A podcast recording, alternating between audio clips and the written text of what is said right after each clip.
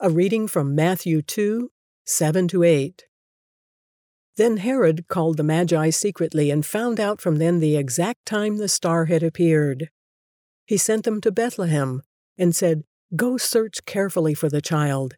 As soon as you find him, report it to me, so that I too may go and worship him. Mary and the shepherds and Simeon and Anna all recognized the hand of God at the work of the birth of Jesus. The Magi's came to, uh, to Jerusalem to find and worship the one true King of the Jews. But a subplot developed with Herod's reaction to the news. Herod was disturbed because he sensed a threat. An enemy had appeared on the scene, and Herod must act or risk losing everything. He told the Magi to search Bethlehem to find the child so that he could come and worship. But Herod had only malice in his heart. His malevolent paranoia manifested a desire to kill and destroy, not worship and praise. I'll leave it there. Yeah, Herod is such a fraud, you know we said yesterday about how he had the all the appearances of power, yet he was so deeply insecure and threatened. And here now he's just straight up lying. You know, oh, please tell me where you find him so that I too may go and worship him. Um, I'm just thinking about how, you know, the the fingerprints of sin, the fingerprints of the enemy are sometimes so obvious insecurity, lies, boasting, um, you know, um, killing anything that comes uh, in opposition to your ego, basically.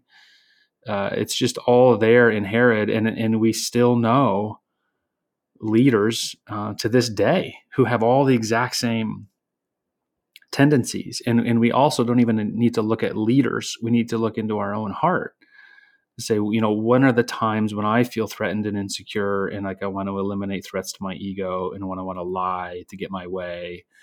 These are all, if we're being honest, these are all um, temptations of our own hearts too. It's just, uh, you've said it before, I'll say it again, that there's nothing new under the sun. The Bible is this rich ca- character study of the human condition. Um, that's just so real and so honest of an assessment. It's like a holding up a mirror to all the good, bad, and ugly in our own hearts. Well, I, I think that Herod died a long time ago and he created a great um, monument to his own greatness. Mm-hmm.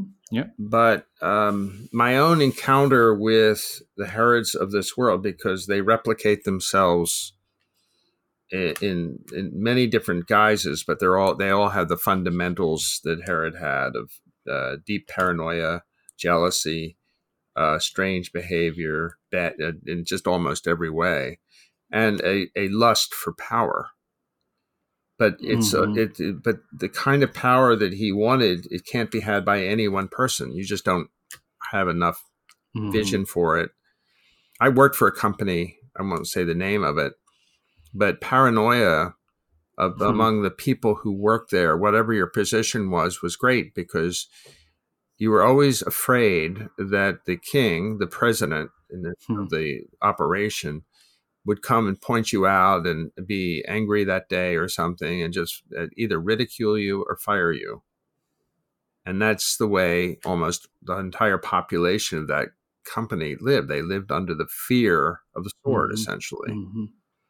But I've worked for other companies uh, as well that don't have those characteristics that mm-hmm. are good leaders.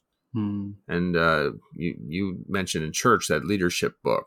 Um, mm-hmm. It's a it's a real an art. It's an art, but it's also a love of people. Mm-hmm. Uh, if they're working for you, I mean, there should be some room in your heart to hmm. love them, mm-hmm. uh, knowing that they could betray you, but probably won't. Mm-hmm. Um, and you know, it, it's it's just a it's a nature of the beast that when you're in a high position, you really don't see very far, and your own uh, flaws oftentimes are accentuated because of the position you're in. Mm-hmm.